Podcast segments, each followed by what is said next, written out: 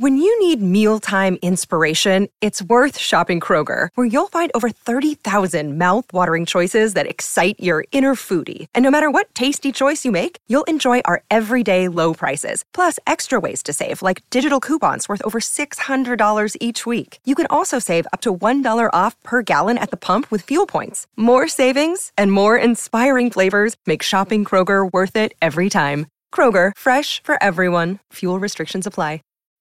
When you need mealtime inspiration, it's worth shopping Kroger, where you'll find over 30,000 mouthwatering choices that excite your inner foodie. And no matter what tasty choice you make, you'll enjoy our everyday low prices, plus extra ways to save, like digital coupons worth over $600 each week. You can also save up to $1 off per gallon at the pump with fuel points. More savings and more inspiring flavors make shopping Kroger worth it every time. Kroger, fresh for everyone. Fuel restrictions apply. Welcome back to the podcast, everybody. First things first, I did a video on Will and Jada. It's what a lot of my stuff is about this week. Great. Uh, first thought that I have I read his book. I didn't read every word, but I did go cover to cover uh, in an attempt to maybe do a next video on toxic things in relationships. And what I was struck by is the number of fascinating, interesting things that he says that could be out there in public consciousness that aren't, and how if you have, you know, whatever, most people on the internet, 99.99 are just consuming content. Mm-hmm. Then you have 1% of content creators. Of those content creators, I'd say 99.99 are just regurgitating headlines and commenting on clips that other people are finding. And then you have this vanishingly small number of people that are uh, watching the full Red Table Talk where he speaks to August Alsina or Yeah. any other Red Table Talk that she did. Oh yeah, you see, there's like that new clip where she is filming him and he asks not Yeah. to be filmed, and it's 40 seconds. Yeah. Mm-hmm. and it wasn't viral three weeks ago, and then someone found One it person. by digging Yeah. through, and it just reshared, retweeted, repackaged, TikTok. Yeah, it just someone found it, and then everyone else said, "This is mine now. Yes. I will share this." Um, and so what I was blown away by is the uh, not not to puff it up, but it's the insane, the insanely small amount of primary research that is being done. Mm-hmm. Meaning, like, if you want to form an opinion on Jada and Will's relationships, the least you could do is watch every Red Table talk that he's on, where they openly discuss their relationship. That's not what happens. People go, you know, in it he said, which is referencing an article, which is referencing an article, which is from, you know, one intern who watched a part of one of the red tables. But there's like sh- interesting shit that is mm-hmm. just missed in all of this. Um, and I was reminded a little bit, I don't know if we started it, but with the Theranos thing, we might not have been the first, but commenting on the, how she changed her voice, how Elizabeth Holmes did. And now I'm seeing that everywhere, um, that she lowered her voice, and that's become a common thing, which uh, it's just fascinating that if, if you do a little bit of original research, the power that you have to shape conversation. And one of the results of that I felt like was that Jada has gotten a very unfair shake in things because after watching, when you watch all of her worst moments, you despise her. And then when you watch them in longer context, the, the it gets less bad and less bad and less bad until you're just like, oh, these aren't great moments, you know. But there's so much more there. Uh, it's just fascinating to think how limited the window is and how few random people on the internet or in the world are actually, I don't know, going to the Uyghur camps versus how many people have heard the words Uyghur camps and have opinions on it. Um, so yeah, if you want to have a Well, successful don't YouTube think channel, you can go to the Uyghur camps, Sure, so sure. maybe that's not the best. that's not a good example. Read Will Smith's book. Sure. You know what I mean? Which, by the way, isn't even primary. It's still like him. It's not an interview with him. Um, watched Oprah's thing, which I think is what made this last video that I did successful, where he straight up talks about, basically lines up that he's going to punch a guy in the face if he if anything, anything about mean- his wife, If yeah. anybody says anything mean about a woman in his life, he's going to freak out, overreact, and become enraged. Yeah. Which he's been spelling out for the last six months to a year in every single interview he's done. Uh, just fascinating that none of that gets done and how many I was just struck by the opportunity that I felt like I had to say something interesting just by watching full context on some of the clips that he was in. So that was made for uh, an easy video in that regard. he, he did all of the work for me. Yeah, I don't think people really want a full understanding. I think they just want a momentary spike of emotion. Mm-hmm. Like if you're like, oh yeah, hey, just so you know, you can have a much better understanding of the situation if you put an hour of time in. No, I don't care. I don't care enough about Will and Jada to spend an hour doing this. Mm-hmm. I just want to hate someone for a second. Sure. It's not myself. And so they actually, it's like it's the it's working. They're not trying Yeah. to understand Will and Jada. Well, I mentioned Theranos. You know, that's interesting. It was one journalist that I think it was like Robert Caraway or something like that that discovered that it was Mm-hmm. bullshit. And it was because he had a little bit of biology background. He's like, oh, that's bullshit.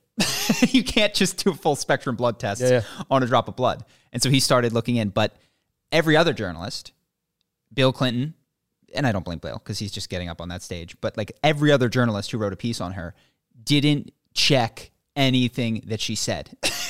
they just accepted that she was doing this and that she had done this and that they were working with CVS, so it must be true. Mm-hmm. It's, I guess, what you, we've got this pyramid, but the lowest level of this pyramid, I, what I was struck by is no one's checked on it. No one has done the due diligence. Well, I think for journalists, one that's, one person has done the due diligence. for journalists, that's not surprising to me. What's surprising for Theranos is that the investors yeah. would invest. That people put hundreds of millions of dollars into a company that was impossible. But to be clear, as someone who has now started investing his own money, doesn't that totally match your level of due diligence, which is you get a couple of heuristics from people that you trust and then just throw money?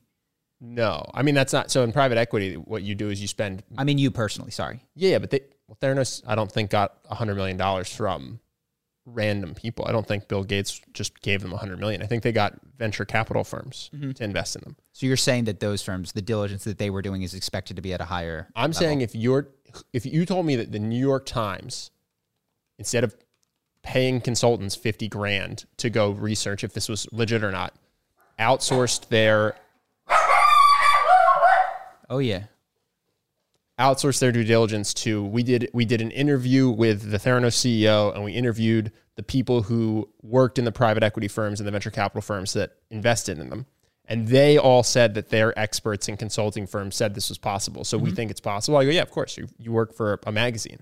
But the private equity firms, I think, spent six figures talking to experts in the field, mm-hmm. consulting firms. Like, so in terms of who it's most surprising dropped the ball there, it's that. It's the fact that it wasn't that she could get in the Rolling Stones. That's whatever. they're relying on the primary research of the private equity as their heuristic, and they're just writing an opinion piece about her personality. Right. And in my opinion, they're just journalists. Like, especially after the UVA woman was just able to fabricate an entire story. yeah. And it's like, yeah, I have Well, no faith in. Journalists report what people say. Is kind of That's what we're I'm saying. Yeah, yeah. That's what I'm saying. They So I'm not surprised at all. The Theranos thing that's most surprising to me is someone wrote a check for millions of dollars. Mm-hmm.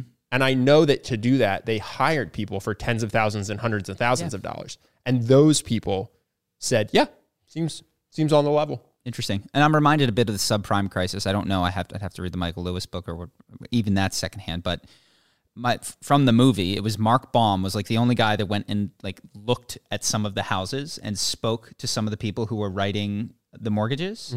Uh, it's just interesting that there's this like foundational level of is this a good thing, a bad thing, true, false, uh, investment worthy or non investment worthy that we just trust and then all operate on the level of Rolling Stone, Newsweek, New York Post, New York Times commentary. Yeah. Uh, well, I think it's. I think for me, it's it falls to who's supposed to be checking this. Mm-hmm. Like, if you're an individual investor who makes sixty grand a year and you put two grand a year into a fund, an ETF that buys mortgage-backed securities, I don't think it's your job to go to houses and see. You're trusting that the person that manages the ETF does that and I'm and then that person clearly didn't do that job. Mm-hmm. So I think there's a failure in that, but I don't think it's in the individual investor. And I also think that there's a failure in it for the Theranos case, but I don't think you expect that the New York Times is going to diligence every company to see if what they're doing is legit after they've raised eight figures or nine figures of funding. You know what I mean? Yes, I understand what you're saying. Um, that it, that's that's not the proper role of journalists, which is interesting. If you think that the role of journalists is not to report the truth, but what people say the truth is, and you go, "Oh, that's all we expect of them," is just like he said, she said, uh, completely allowing for lies because that's not their job is to understand 10ks or blood work, and I think that's a reasonable position to take. Well, this was the so there's a journalist that started the Iraq war, basically, or at least started the public perception that the Iraq war was a good thing because she wrote an article that basically said they have WMDs. Mm-hmm. She said it because she spoke to high level government officials Who told who her. told her Yeah. they have WMDs, and people blame her. And my thought is, is she is she going to go to Iraq? They're not going to. By the way, even if she were in Iraq, what's she going to Mm-hmm. Do? she gonna do? Yeah. ask. She, she can't sit in a room with Saddam, and if she does, he's going to say they don't. She can't go to classified military facilities that are housing WMDs because they don't let American journalists in if those places do exist. So whose fault is this? Well, it's the government officials who purposefully lied to start a war. or who had bad intelligence, or who knows what you know. Some it could have been some guy at the CIA who just made a mistake. I don't know exactly how it unfolded. I guess that foundational level, we've talked about this with the news of understanding what is true. We often just squint at it and then just go a level up and go, well, this person says, and they're supposed to know. So I feel 100% confident in in my assessment of what is true. Um, but yeah, I was just also struck if you're a content creator out there, how much opportunity there is out there to have interesting takes just by like reading the whole book or watching the whole video or watching Mark Zuckerberg's entire speech to Congress and not just the seconds that were, you know, the news uh, agencies grabbed from it. Because there's a lot that is missed. Um, and it's not necessarily like the funnest work to read the whole book or watch five Red Table talks, but you get interesting stuff. So, anyways, I read I read his book. There's a handful of just random points of trivia that I thought were cool. Um, his perspective, he decided, you know, based on trauma, and he's pretty clear about that, that if he could just be rich, famous, make everyone love him, everything would be okay. And so his goal was to be the biggest movie star in the world. And he came up with this list. The video, the movies he's talked about this in interviews need to have uh, aliens, a love interest, and you know some other thing. They purposely said no to a lot of those early roles that would have cast him as an unlikable person. Uh, because they knew they're like, dude, if you want to be a movie star, people have to like you. Yep. Like that you they have to like your character. And it was only when he started to get established in his career that he played more not that people didn't like his characters, but they were not movie star roles like Collateral Beauty or, you know, uh, even King Richard to it. like he would never have taken early on in his career. Um, but a couple things that he said if you want to be the a movie star, you have to recognize that it's international because that's where a huge portion of the box office comes from. And in America, what is huge here doesn't one to one translate with what makes the most money at the end of the day around the world. So I thought that was interesting, and that affected some of the movies that he picked. Um, but he also said that you need to promote yourself and actors look at these press tours as a huge pain in the ass. Like they see their job as make a good movie Yeah, yeah. and they want to check out. He's like these jokers didn't realize that these studios are spending millions of dollars for them to go get famous and then earn so much more money. So he's like when i when it came time to internationally promote these things i was like hell yeah i'm going to do more than anyone else. And he said the only person he couldn't beat by the way was Tom Cruise, who did more. He's he said Tom Cruise he was endless. He shook every hand, did every everything. Yeah. But he's like it's the difference between 10 million and 25 million dollars in Spain if you just show up, answer some questions to a journalist and say a couple words in Spanish. And the fact that people didn't want to do that was wild to him. Yeah, well, I see that in everyone. I mean, that's just not that's not just a movie star thing. So many people think that their job doesn't involve making their boss like them or at least making their boss happy. And you just see them talk about how hard they work or even the the things that they do for the business. And the unless you work in a direct sales commission role, everything comes through how the people at your company feel about you. And nobody wants to do that work. Mm-hmm. And he also got himself closer to the direct sales part of his position, which is like he went out and sold these movies. He went out and sold himself. And for a long time, people went to see Will Smith movies because Will Smith was in them. You know, if it would, if it, and the studios knew this, if it had been another actor, Hancock, which made money, would not have made money because it was a shitty movie Yeah, yeah. that nobody wanted to see. Um, so he he just had a very interesting perspective on it. I feel it. You make these videos, you're done with the content, and you don't want to take it over the finish line of promotion or thinking about the title and the thumbnail. And there's probably a whole level that could be applied to like what we do in terms of the hype of a video coming out and you know emailing our list in the community and doing a conversation after it Um, but I'm not nearly as hard at work, and I don't have that hole uh, in my heart that convinces me that more YouTube subs would matter. But it was just interesting, and I thought I did think about that. I was like, oh man, if we wanted to grow our YouTube channel, we could do it the Will Smith way, which is focus way more on promotion, and just and just be that guy. Uh, another thing that he said, which I thought was fascinating, one of some of the better advice that he got in his career came from Carlton, Alfonso Ribeiro, and when they were casting, they casted Will Smith. He was an, a rapper in The Fresh Prince, and they didn't have a name for him yet. He's like, you need to push hard to make his name Will Smith because that's what people are going to call you for the rest of your life. Said Carlton, because he was a child actor and he knew. He's like, he, I guess he had another role that people were calling. He was like, you need to get this to be Will Smith. Um, and so that was, so it wasn't uh, an overt theme in the book, but it was something that I picked up, which is like, That's funny because no one knows who Alfonso is. bro, Will Smith is so much more famous than his movies. Like he's listing these hits, like, and some of them are big, like Independence Day, but it's like Wild Wild West, fucking. Hey, he's done a bunch of terrible Dude, he's one of such terrible movies, like terrible movies, and they made money because he's a movie star that is bigger than his movies. Even the ones that did well, like, and I, I The Rock is the same, just to be clear. The Rock. The Rock is the of same way. movies. He yeah. makes shit movies, and he's the biggest movie star. Yeah. Um, and I thought that was fascinating that there is a distinction between a movie star and an actor and a successful movie, and they're not the same thing. So that was interesting. What else did he say? He did. Uh, it was pretty evident at some point in there that he had not gotten over the ego of the biggest movie star in the world, and he's tongue in cheek about it. But somewhere around, I don't know, halfway through, he you, keeps talking about himself. He's like, and here, there I was, the biggest movie star in the world. It's like, bro, I didn't forget from three sentences ago when you told me. He, I, I thought I was rereading. It is a very well written book. I think Mark Manson probably had a lot to do with that. Uh, but it's also in Will's voice, which is nice. It's it's like it's got a street vernacular, which is really cool. I thought I was reading the same chapters twice when he talks about a success. It was fucking unreal. I was like, I can't believe this got past an editor to let you talk again about the string of movies that were hits. Like, I get it, man. you you had a successful string of movies. Uh, congratulations. But that's not what matters, he would say. And there I was, the biggest movie star in the world. So it was evident, and this is the last thing that I want to talk about.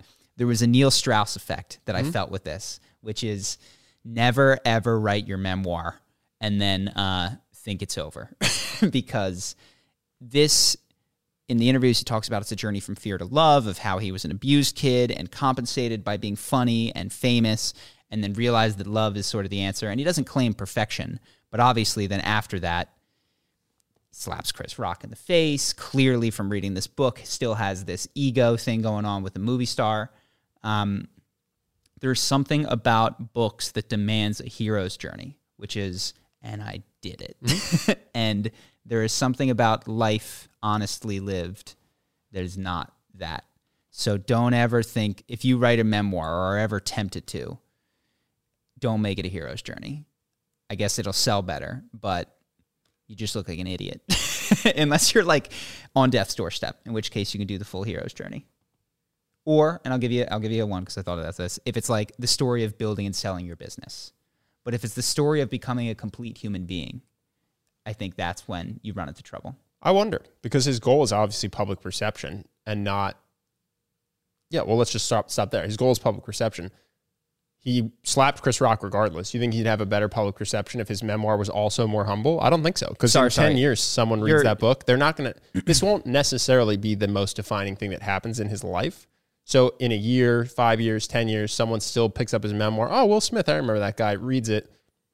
If the goal is public perception, I think he did it right. And I same thing with Neil Strauss. His books are seem wildly inaccurate in terms of where they end and where he actually is in life, just based on I'm the greatest pickup artist in the world. Next book starts with he can't talk to women. This book ends with I'm I'm in a happy monogamous marriage and monogamy is the answer, and then he gets divorced post book. But like the books themselves sell better because of the way he writes them, and his people who don't know he got divorced hold him in higher esteem because in his book he says I'm the I'm the guy.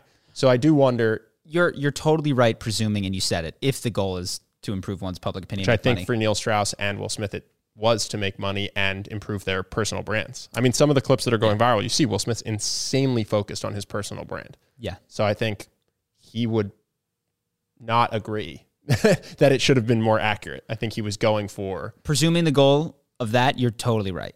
I was assuming that my goal would be to have an accurate view of myself so that I don't make an ass of myself, which is. Um, But if you slap Chris Rock, you're going to make an ass of yourself regardless. Is kind of what I'm saying. There's no no one is like Yeah, putting, yeah. no one's saying we don't like him because he did the slap and and misrepresented and himself. and he acted like they just don't like him because of the slap. him. Fair So enough. It's not fair enough. by the memoir. I've got a personal thing, which is, you know, I, obviously I'm going to make mistakes in my life, but I just want to make sure that before I make that mistake, I let everybody know that I know I'm an idiot and that I'm going to like, uh, and I've, I've, I don't know, we've talked about this. There is this tendency upon learning new things to instantly become a guru and become the guy. And I've just, I've felt that in myself. I've seen it in these authors and these other books. Uh, it creates this karmic comeuppance where it's like, you don't know shit and you haven't solved these problems and you're in a better place than where you started, but you're nowhere near the finish line that you'd imagined. And, uh, yeah, I just didn't want to be in that position. I also wonder if things like the book this this was a question that I have. I watched a bunch of interviews with him and Jada. This is a larger question where they talk about having unconditional love for one another. And I wonder if these ambitious, bold claims about, you know, unconditional love, letting the other person be exactly as they are, don't actually hurt you because they blind you to the truth of your relationship, which is it has fewer conditions than it did before, but mm-hmm. obviously is not unconditional. Does that make sense? Why do you think Will's love is not unconditional? Why do I think Will's love is not unconditional? Because it doesn't apply evenly to all people. No, no. Unconditional to Jada. Okay, so that's a condition. And then what makes Jada Jada? Is it the skin suit she's in? You know what I mean? So, like, what if she behaved totally different? Would that still be Jada? Well, that would be a different, you know, No, than my. I think it would still be Jada. I Uh, don't think Jada's behavior. Uh, well, I- I don't know how to measure love, but he actually seems to be one of the few people who says, "No matter what you do, I'm still in this." I think he says that, and I think he might even still be in it if in it is in a marriage that is Yeah. legally binding. But you're right. At some point, I'm going off an impression that I have based on that slap, based on his demeanor uh, at, during some of the conversations. In my opinion, if I was his buddy, I'd talk to him. I'd be like, "Look, man, I know it's the evolved thing to be like we love each other and we give each other freedom, but what I see in you is fucking anger." that maybe not even that she slept with August and some other guys, but that you're getting chewed up in the press as a result of it. And I see I see that seething inside of you. Keep my wife's name out you know what I mean? Is that about people talking about her or is that about the fact that she gave people justification to talk about her? Well, I thought your whole point was that it's about the fact that his dad beat his mom. I think it I think he has resentment towards her when I watch him. And that's based on uh, several interviews and reading his book. Well, let's talk about that because I actually thought that one of the things that came out was that he also was sleeping with other people. Yes. So you think he resents her for sleeping with someone else when he was sleeping with other people? Because my impression from you was that they behaved the same and then she's taking the blame so that he can keep his public image intact. I'll, so I'll start at the beginning. Will, I believe, based on his book, wanted a monogamous relationship. Traditional. Big house, success, Big Willie style. She didn't, was unhappy with that. Woke up crying 45 got it. days So you think row. they're open on her account? And he said, Oh, I'll enjoy this as well. Wow, there's freedom for me. There's freedom for you. Got it.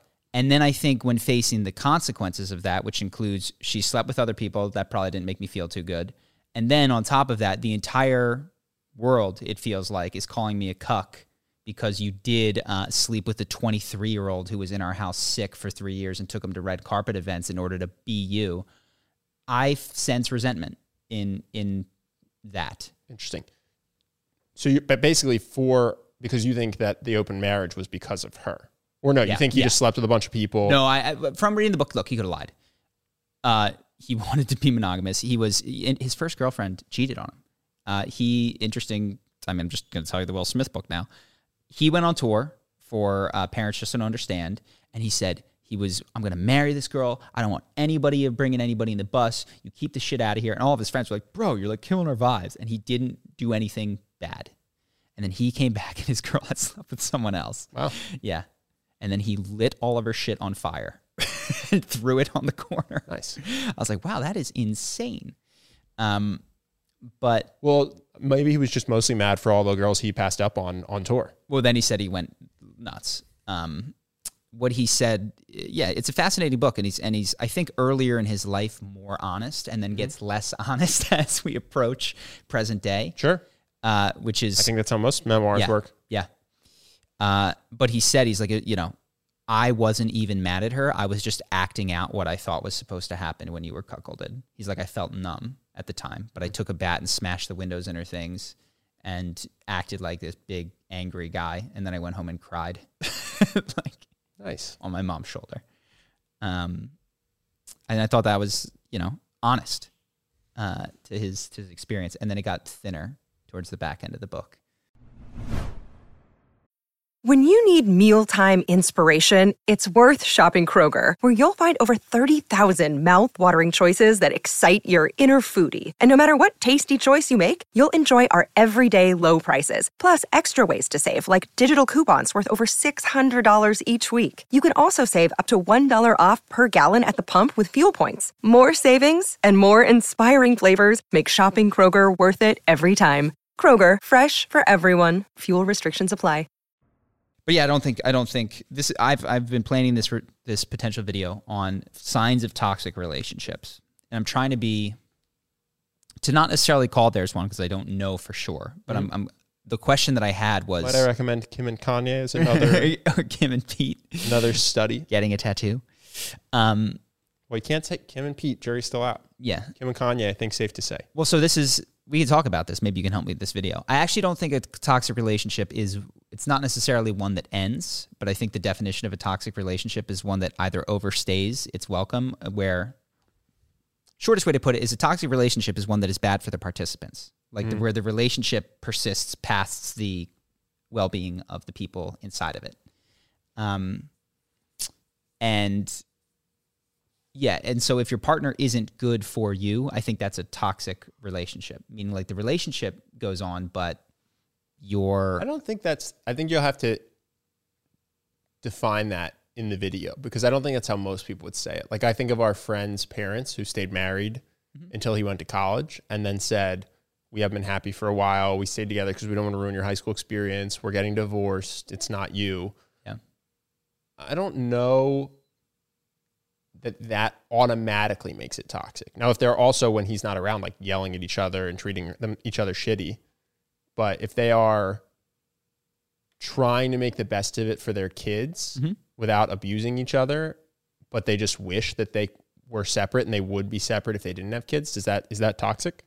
Well, one, I think that's almost like a fantasy of what you just described, which is like two people who like come to the conclusion that they're not right and are kind to one another, but agree to co-parent while living in the same house. Is like I've never seen or heard of that, and I know the friend you're talking about. That's not what it was for him. I saw it firsthand. Uh, definitely was not that. It was toxic for him as well, and honestly, he might have been better off had they divorced. Um, so I don't know if that's what you're describing. If it were real, I actually don't think it's toxic because at that point, though, I it still fulfills my definition because it's not harming their well being. Like if they're like, "Oh, I can relate to you just fine. Like we're not having sex, but like you're a good person and you're a good dad, and um, we don't sleep in the same bedroom, but like work together. That's that's no that's not necessarily harming my, my well being, and therefore wouldn't be a toxic relationship. There's no sexual chemistry or necessarily deep love in it, but um, is not toxic. Got it. Um, but so yeah, I was just wondering if one of the signs, because I'm trying to find signs, and I don't, I don't really know the answers. I haven't lived a full life. I haven't seen enough of these run their course, and I think people are very dishonest about the inside of their relationship, what it looks like. And so I'm trying to find early signs that point to dysfunction. I do wonder if one of them is the claim of unconditional love, um, because I I've never really seen that in if we've talked about this mothered kid, which is potentially the area you could most argue it, but I still disagree. But where I haven't seen it is in a romantic relationship. Have, do you feel like you have? Well, I guess it depends on your definition, right? Like you take it. I guess most people don't mean what they say when they say unconditional love. They just mean lots of love. Yeah, Like you, you, like you're you literally say unconditional love means the person stabs you in the eye, scars your body hard, lights you on fire, cheats on you, murders your kids, and you mm-hmm. still love them. And I, I think most people go, that's not really what we're saying. You're kind of taking something too literally. I think it's more an expression of uh, undying love in the face of sane behavior. Well, sane, I actually don't e- even if I granted that that we won't call it unconditional love. We'll call it love in the face. Of. But I'm saying that's your that's behavior. your problem with the word unconditional love is that you'll just you'll just list a series of behaviors yeah. where you go, if the person did these ten things, would you still love them? And you'll just make them more and more heinous. Let's keep sane behavior. I'll take your definition. I met someone I like more than you. I'm going to go be with them. You still love me? It's like, yeah, that unconditional love evaporates really quick. That's a very sane behavior. Um, I don't think people have Well, that sorry. definition of it. For the kids, they definitely do.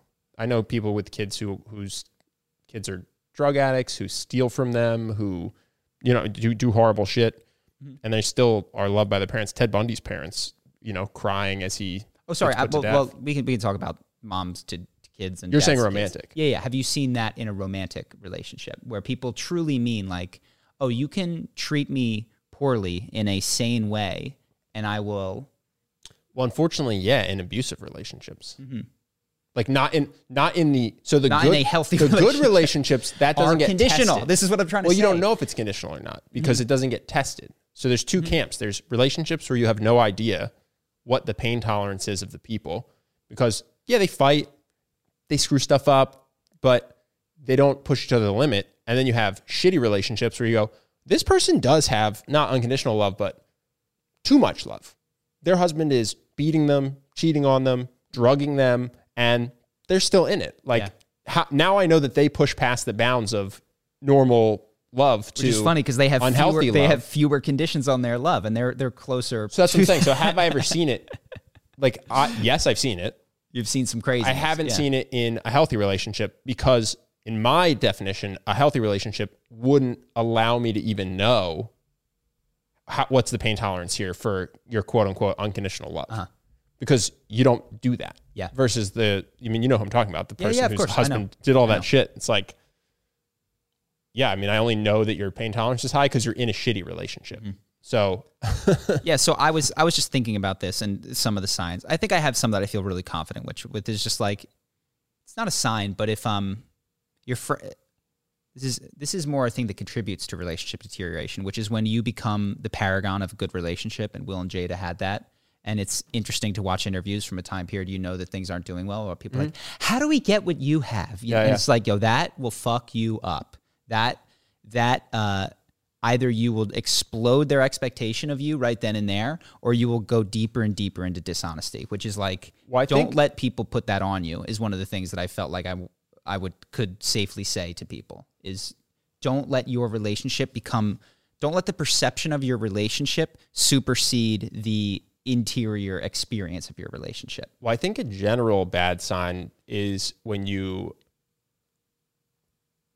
are trying to get attention onto the quality of your relationship. Mm-hmm. Like most of the people I know in happy relationships just quietly have happy relationships. And we've talked about this. If you if you know a couple and you see a sharp uptick in the amount of Instagram posts about how happy they are, like Yeah. that could be a sign that things are not going so well because they feel the need to project that things are going well almost subconsciously to compensate for how often they're sign. fighting. It's a strong sign. Yeah, and so I think, and so I, I don't know about the paradigm thing because I think that Will and Jada are also celebrity, and I think most people don't.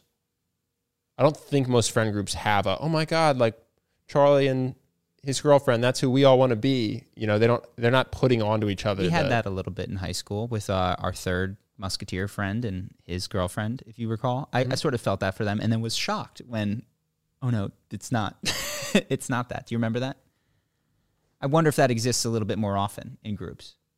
Maybe we were also in high school and they did it for four years. That's a pretty great run. Yeah. For that wasn't a bad. I don't think that was a bad relationship. Yes, I guess what I'm saying is that, and maybe it's not common. Like if you enough of pulled all of the couples at age 16, Mm-hmm.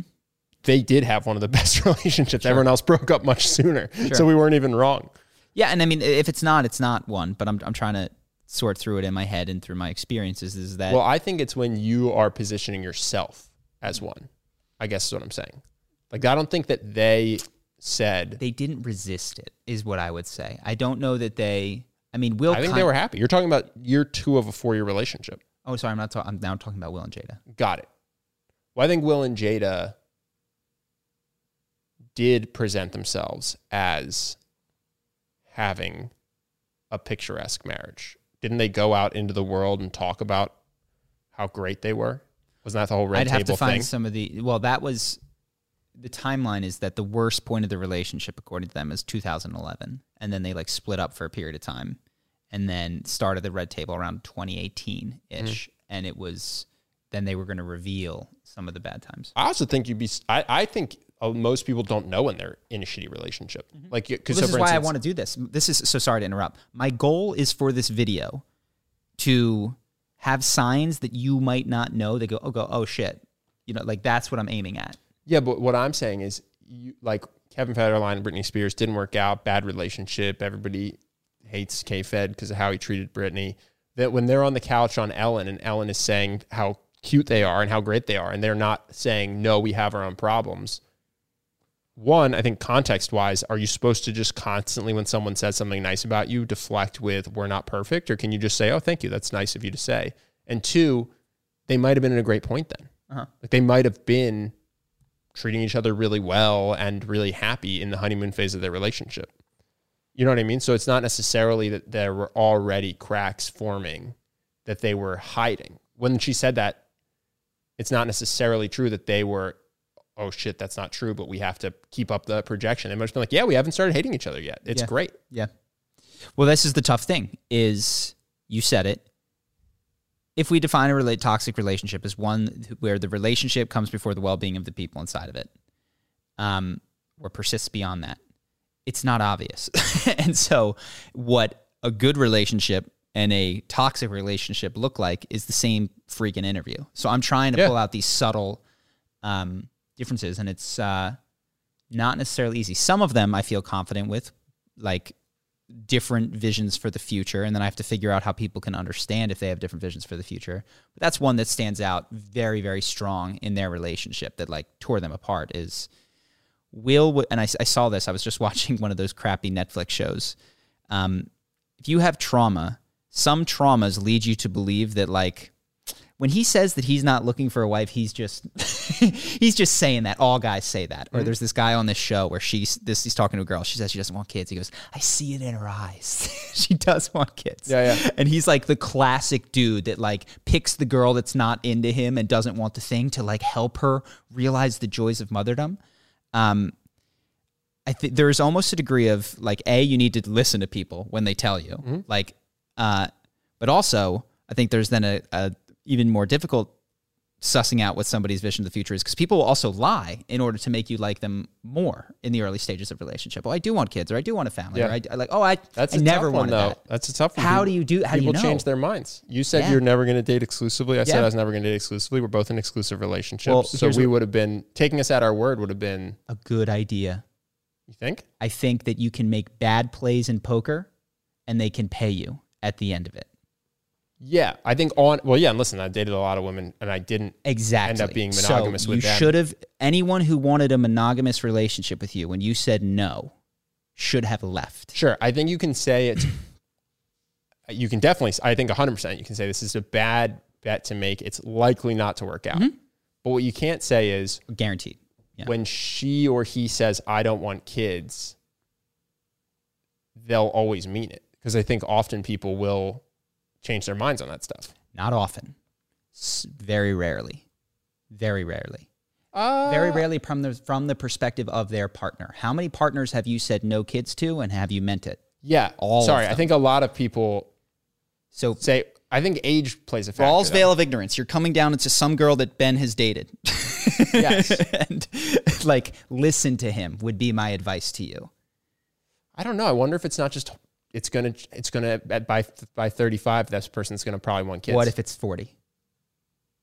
What if Could be it's- 40. What if it was 30? You know what I mean? It's just like, yo, you're getting older. Find someone who says yes is just the answer. It's and and I as I go through this, I'm like, I'm totally willing to be the toxic. And by the it does it's not um a moral judgment. It just means other people should not Yeah. date you in these circumstances. It doesn't mean you're a bad guy.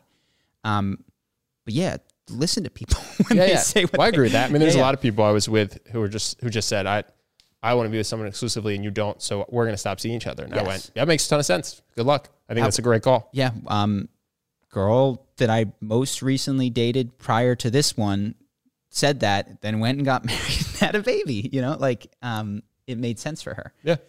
Um, so I do feel like that is one is you know listen to people when they tell you what their future dreams are, and might you be wrong? Yeah, I would just call it listen to people because you can't you can't control whether or not they'll change their mind. Not that they won't change their mind. That's a bad bet. They may. Yeah, That's a bad bet to take your happiness and say this only happens for me if they change their mind. And then what I would say most often happens is you know it gets ugly and then dissolves, or you stay together and it's a it's a source of resentment for you know you told me X and you didn't mean yeah, yeah. I just wouldn't frame it as because it's not going to happen. I would frame it as because No, it's because it, it's likely. I mean, look, there's no guarantee. Um, with all of this stuff, with any signs that I'm doing, I'm, I'm very clear. It's like, look, this doesn't make you a narcissist. This just like, this is just a checkbox Mm-hmm. that to keep an eye out for. Um, and if you get five of these, yeah, yeah. That in- was my big thing with the sociopath. But You're just, in you the know, danger zone. no one listens to the intro or they no one absorbs the intro in a meaningful way because i said that with the sociopath video i said none of these guarantee you're a sociopath these are all just signs and i had so many comments i'm autistic and i do number three that's not a sign of sociopathy i go i I said I agree. Like, do I just timestamp second seventeen when No, I said this? to be clear, it's do you know what a sign means? Like it doesn't. It, there's But it's reason- not like I was relying on people to infer it from the title. I literally say it, and then people get in there Yeah. and they go, and then their feelings are hurt because they go, "I'm not a sociopath, but I do this." I go, Yeah. yeah, I didn't say you were. yeah. No, I. So you're I- to get that with your toxic video, I think, no matter what. Uh, that's that's okay. And I, I uh, first video that I checked comments on in a while because I was curious about this one, and the wide range of comments is just further reinforced. I was For like, Will oh. Smith? Yeah, oh, I thought Will Smith comments were all positive. they were very nice, but You know where there's the biggest split in comments I've ever seen? Probably no, Zelensky. yeah, That was the most split comment section I've ever seen. yeah. Russia's most of the time when a presence. video's bad, people just don't comment. You know, a video's bad when everyone's just saying, "Please do this other celebrity." Go, oh man, this video had mm-hmm. nothing for you to grab onto. Yeah. And then when they're commenting on the video, it's mostly positive. With Zelensky, a lot of people not not liking Mr. Zelensky. so be it. Yeah, I don't say it's. I don't think it's right or wrong. It was just interesting. A lot of pro-Russian people in the comments. The big thing I notice as a, a video maker is that people presume that, and that you, it kind of happens with the signs, that a sign, the sign is a synonym for is, meaning like signs you're a narcissist means is. And it's like, no, I don't, I would have said is a narcissist. Like, if he does number three, then he is a narcissist, is not what I said, very Yep. obviously. And it's a similar thing um, that occurs with judgment, which is like if you slap someone in the face, people will not like you, is not the same as slapping people in the face is wrong and you should not do it. And there's uh, an inability for people to like, I, I feel like so often I'm just trying to analyze and describe the physics of social interaction. Mm-hmm. If you push someone off a ledge, they will fall to their death, is what I'm trying to say and people cannot help but impose or expect that I ought to talk about if this is a good or a bad guy. Will shouldn't. I'm just like, dude, I'm not really not interested yeah. in in whether he should, shouldn't, did, didn't. I'm just trying to describe the causal effects of of this. Um, You just gave me my my next video. I was going to do a big video on Craig Ferguson and flirting, but I'm going to make a 37 second video. The number one sign that you're dating a sociopath, and it's going to be the person has been diagnosed by a therapist with antisocial personality disorder. Thank you for watching. It's going to be great. yo, we should. People are gonna love it. Uh, honestly, if it weren't, if we hadn't missed April Fool's Day, Yeah, yeah. I would say that's a great fucking video to post. It's 37 Just seconds. a long. The short- number one sign you're dating a, a narcissist. Yeah. Um, They've been diagnosed with narcissism. Thank you. This one is a foolproof sign. You got to keep an eye out for this, okay? um, the other video I was thinking, just I don't know if it's going to happen, but not video. This is a thought right now. If you go through uh, at least the top two most popular fictional characters we've ever covered, Don Draper and Tommy Shelby, they are traumatized men whose charisma is because they do not react like normal people to normal situations Yeah. because they are deeply fucked up. Yeah, yeah. I think this is also why narcissists and psychopaths tend to be do better in dating. Yes. And so it's like, I want to remain as cool, calm, and collected as he is. So it's like, well, you just got to hollow out the inside and, and it'll be easy, man. And you too can feel empty and have sex. it's just, um, yeah, like normal people, and not normal, happy people get nervous and shake and uncomfortable and don't like conflict and all of these. Well, there's things. healthier ways to and do there, it, of though, course, I think you, for instance, if you yes. do Toastmasters and improv comedy, Correct. you don't get PTSD, but you do, you do numb your nerves to social situations. Well, this is what we wind up doing in our videos. We don't talk necessarily about how Tommy got the way that he is. We talk about no, what you go you exactly. You go, you go. Tommy Shelby's like this way from exposure therapy because of World War One. Yeah. Your exposure therapy could be talking to someone in a Yes. coffee shop. Yes. Um, It but, won't make you suicidally depressed like Tommy, and then you just show a Exactly. B-roll of Tommy with a gun to his mouth. but what I think probably because I just read this book, um, we don't talk about the historical evolution of these characters, which is fair if they were to exist in the real world. Like, you know, this person obviously is a heightened dramatic character, but if they were to just throw guns around, point in people's face, shoot people all the time, not do it, it's like, yeah, you'd have to be uh, really screwed up in order to make it through the day without a breakdown. And if he did break down, the audience wouldn't like him. so there's this um, admiration of traumatized men, Yeah. which is Just to be clear, you did say this in both videos. I did say this, but I don't think I really smashed it home. What I did was like, by the way, Don did this because he was poor as a kid, but you can do it. That's that's how it that's how I did it. Was by quickly deflecting to a, a healthier way that you can do it. But it doesn't change the fact that we watch these, we know these people's stories, and we still love them as a result of it. We wish that we had what the trauma offers them. I actually, well, yeah. Our audience does, man. They love Oh no, guys. yes, yes, but I, I think there's also just a protagonist thing. Mm-hmm. If you, I think if you followed around, what's that guy's name from the first season? Billy Billy Kimber. Billy Kimber. I think if you followed him around, Oh, you would really like him, and you would hate Tommy Shelby. Yes. Yes. Um, There's just something. I mean, that's that's why nobody thinks they're a bad person because Camera the follows them camera follows you. You have complete empathy for yourself. Uh, let me see if I'd written anything else. Uh, we don't necessarily need to go. Hmm. Yeah, I'll skip that one. What do we got, Justin? All right, we got one question. Um, so I read How to Win Friends and Influence People, and one of the lessons from the book was to avoid most arguments instead of having them, since they usually are trivial and just lead to bad outcomes. However, I feel like sometimes there are arguments that have to be had. How do I know which ones have to be had, and how do I go appro- about approaching a successful argument?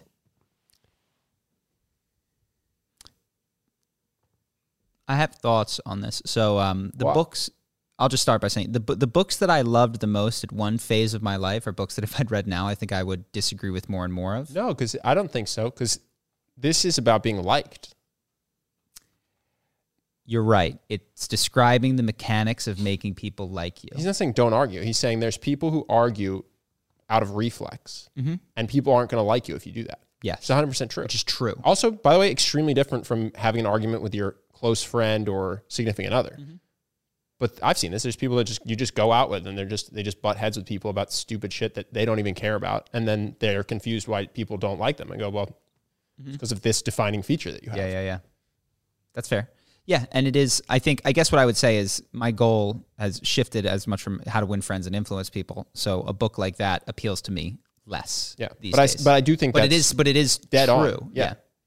Um, and how do you know? I still think that there could be a spectrum of like, you know, fights you got to have, fights you should let go. Um, how do you know? But he he nails it though. Dale nails it. Dale says if your goal is actually to persuade someone, an argument's not even the best way to do it. Because someone convinced against their will will just have the same opinion the next day. Like if you berate someone into submission with your superior facts, but they are dragging their feet the entire time, the next day they're just going to wake up with the same opinion. And people people have done this. You have conversations with somebody of different political affiliation or whatever it is, an atheist and a religious person talk. No one's mind has changed. So the best way to be persuasive is the most likable way to be persuasive, which is Socratically guide the other person to the conclusion, position yourself on the same team as that person, and explore together, being willing to change your own mind as well. And that's not really even an argument. That's a conversation where you're both on the same team in the pursuit of truth. Yes, and all of that was presuming that your goal is to persuade and not to authentically express. Like, say that someone at dinner just starts dropping racist crap mm-hmm. and you're pissed, you could Socratically do it, which might be the best persuasive approach. Mm-hmm. Or you could go, I am authentically furious mm-hmm. and need to find a way to express that. How does one know when it's time to lean towards authenticity and put persuasion and likability by the wayside? Or when it's. I think that's a very difficult question. I don't, I don't know how to answer that.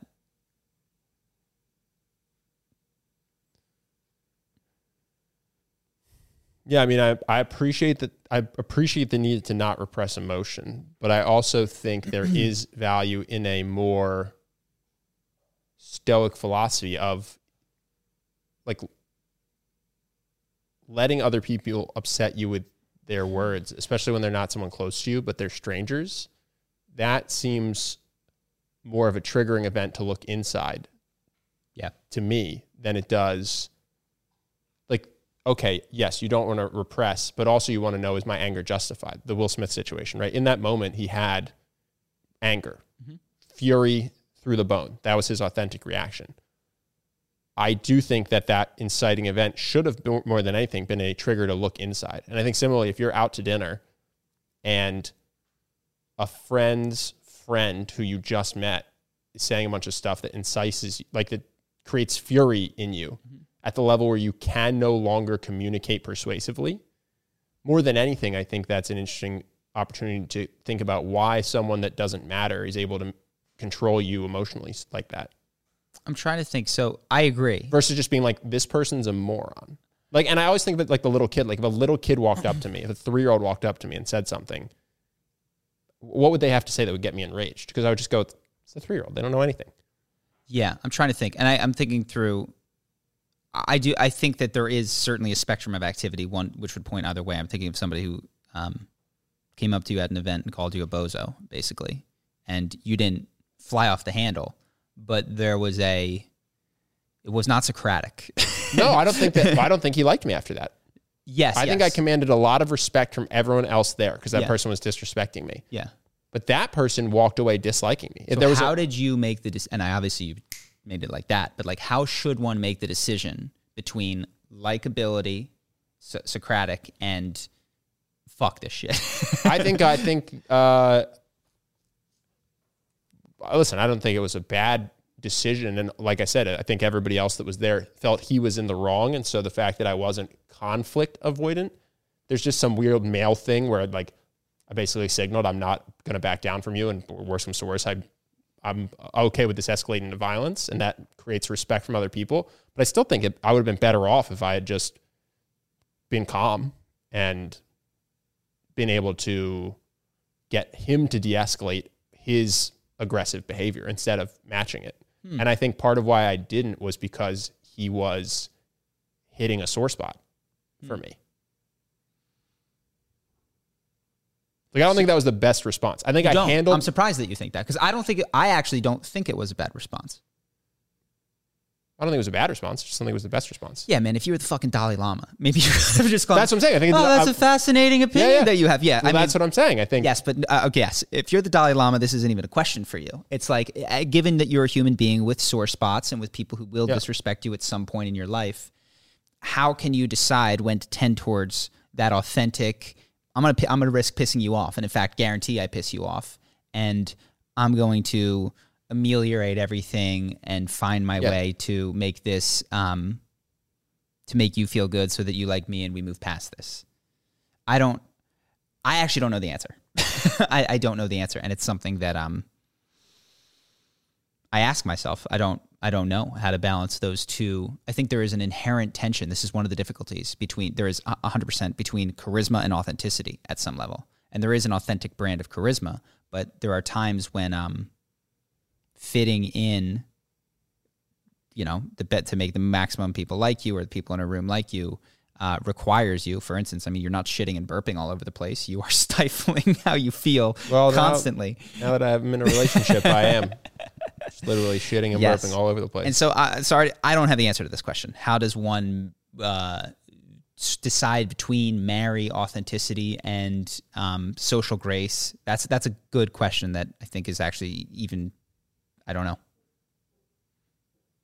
Yes, but I think I mean maybe I'm wrong. I think I was reading in this person's question This question I might have gone too deep on. This a question. a aim towards persuasion. sure. not Can you read? Can you read it once more, just towards the end? Yeah, so they I don't said think they're um, saying like I'm trying to be radically honest and and Mm-hmm. because radical honesty and how to win friends and influence people are The opposite book. at odds. they're both good books, but they are they are the opposite. at odds. books. Yeah. Yeah. Yes, they said um, usually arguments are trivial and just lead to bad outcomes. However, I feel like sometimes there are arguments that have to be had. So, how do I know which ones need to be had, and how do I go about approaching a successful argument? So I guess what I would say is the only argument I can imagine has to be had is if it's with someone close to you. And if that if someone is close to you, then you don't have to necessarily Dale Carnegie them because Dale Carnegie is about how to make friends, but also I think if your goal is to persuade someone close to you, if they think it was an argument, Yeah. you are unlikely to persuade them. This and is- so since think you're with is it. someone close to you, it shouldn't feel like an argument to either of you if your goal is to change their mind. I think I also think there's you mentioned there's arguments have to be had. I actually don't think that's true. I think what has to be had oftentimes is you have to state your position. And that's something that we've talked about. Like just being able to be like, oh, that's interesting. That's not how I feel is like very important. Sometimes we're on the podcast talking to someone that we disagree with. Mm-hmm. And we don't need to fight with them on every point or resolve that, but we just need to voice like, oh, like, yeah, I, that's that's not my experience. Can I clarify? I mostly do that because it's a public forum. Yeah. And I don't want people who like us thinking my silence is, Is- yeah. unspoken agreement. But if I met someone at a conference and they said some of the things that I've said time out, just to be clear, I disagree Yeah. with you, what I'd probably do is go, that's an interesting perspective. I'm going to go get some water and just walk away. I just be like, this person Yeah. isn't, somebody spend says- time with someone else. Tell me your star sign. I'll go, I'm a Libra. Oh, you know, that means you're this, that, and the other thing. Go, I'll go, oh, yeah, I'm not really not into that stuff, but cool. You know, like I, I will not fight them. I will not explain to them that I think that, you know, That's what I'm saying. And what go, I was "No, a I think- C-section. What if I had emerged on my natural birth? I would have been a Scorpio and I have a totally different personality. Like, what if two twins are born at fucking 11:59 and 12:01 a.m.? I have a better one. What if two twins are born with the same sign and different personalities? yeah, yeah, yeah. That's even That's even better better. Yeah. Yeah. But uh, But I don't do this every time But of course not. Yeah, I ju- expresses that. I just go, huh. Most of the time, I just go, oh yeah, just keep living my life. or I'm or not- go, oh yeah, I'm not really that into that. You know, just but in a friendly way. So you don't have to argue every disagreement. Sometimes authenticity is just expressing, and it's there's there's different weights and different circumstances that you don't necessarily agree, but you're totally fine to move on. Sure. And I guess we're, let, well, just to wrap it up, there's this like what will get you liked, what will get you persuaded, and then what you think you have to do. If you're trying to be persuasive, the other person's not going to walk away thinking you had an argument. They're going to walk away thinking you had a discussion. And they're Mm-hmm. going to walk away thinking that they changed their own mind. Yeah, cool. That's it. We did it. What do we got today on uh, Patreon? Uh, we're going to talk about, on that note, overcoming a discomfort of violence. Uh, we're going to talk about the Enneagram system, and then we're going to talk about the effects of jerking off to your own homemade porn. Of course. Great. what a topics. My favorite topic. Uh, cool. So if you guys want to join us on Patreon and support the podcast, any dollar amount gets you access to this. We're going to talk for an extended period of time, and they often riff like that last question did into new and exciting places. So it means a lot. Keeps the podcast going, uh, and it all goes to Justin. So if you guys want to support us, check us out on Patreon. Otherwise, we'll see you next week. Peace.